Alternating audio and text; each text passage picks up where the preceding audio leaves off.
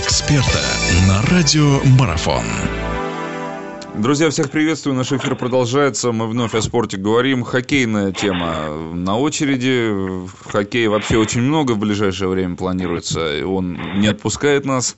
Это здорово. А, мы в преддверии чемпионата мира обсуждаем то, что нам предстоит увидеть, то, что будет в Минске происходить. Конечно, нам интересно прежде всего. Вот э, пообсуждаем сейчас это. Тем более, что шведские игры здесь наступают. И мы перед самым чемпионатом мира можем увидеть нашу сборную, так сказать, в действии. Мы поговорим сегодня, какое впечатление наша команда производит на данном этапе. А, Сергей Пантелеймонович Бабинов у нас в гостях, наш прославленный олимпийский чемпион, известный хоккеист. Сергей Пантелеймонович, здравствуйте, я рад вас приветствовать. Добрый день, добрый. Сергей Пантелеймонович, ну что, у нас в сборной сменился тренер, э, команда обновляется, команда предстает в таком, э, что ли, несколько апгрейденном состоянии. То, что вы видели, то, что видели многие, э, какое впечатление производит вот на данном этапе этапе работа тренерская Олега Знарка?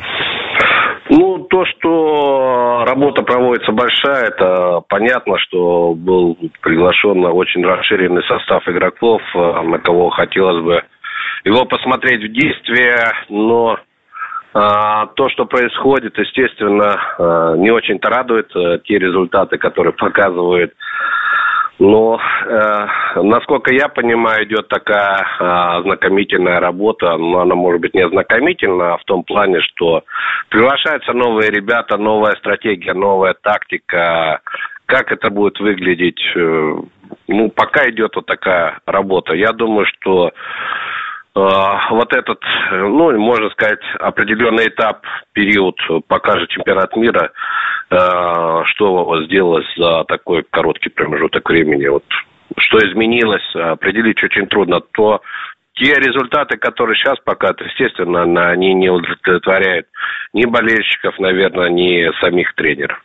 Вот ну, вот этот этап шведских игр, который сейчас пройдет, э, сборная сыграет не со своими из, извечными соперниками, да, здесь финны, шведы чехи, но это опять же сборные, опять же, наверное, предстанут в том составе, в котором они, ну, где-то процентов на 50, на 60 будут сформированы перед э, решающими матчами в Минске. Понятно, что НХЛовцы подъедут э, во все сборные в том количестве, в котором смогут. Сейчас, наблюдая за этими играми, которые предстоят, мы можем уже делать вывод, ну, я имею в виду относительно того, что какой-то костяк команды есть у Знарка? Ну, я думаю, что в его голове, конечно, уже есть у него определенный костяк. Э, если не помешает какие-то э, форс-мажорные обстоятельства, все может измениться, зависит Э,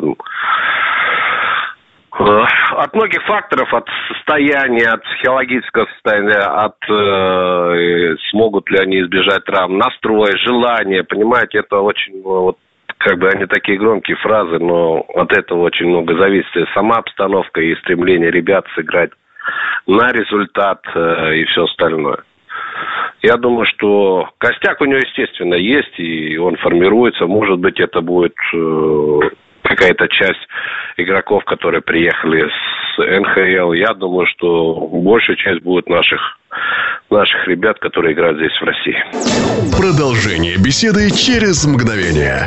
Оставайтесь на радиомарафон.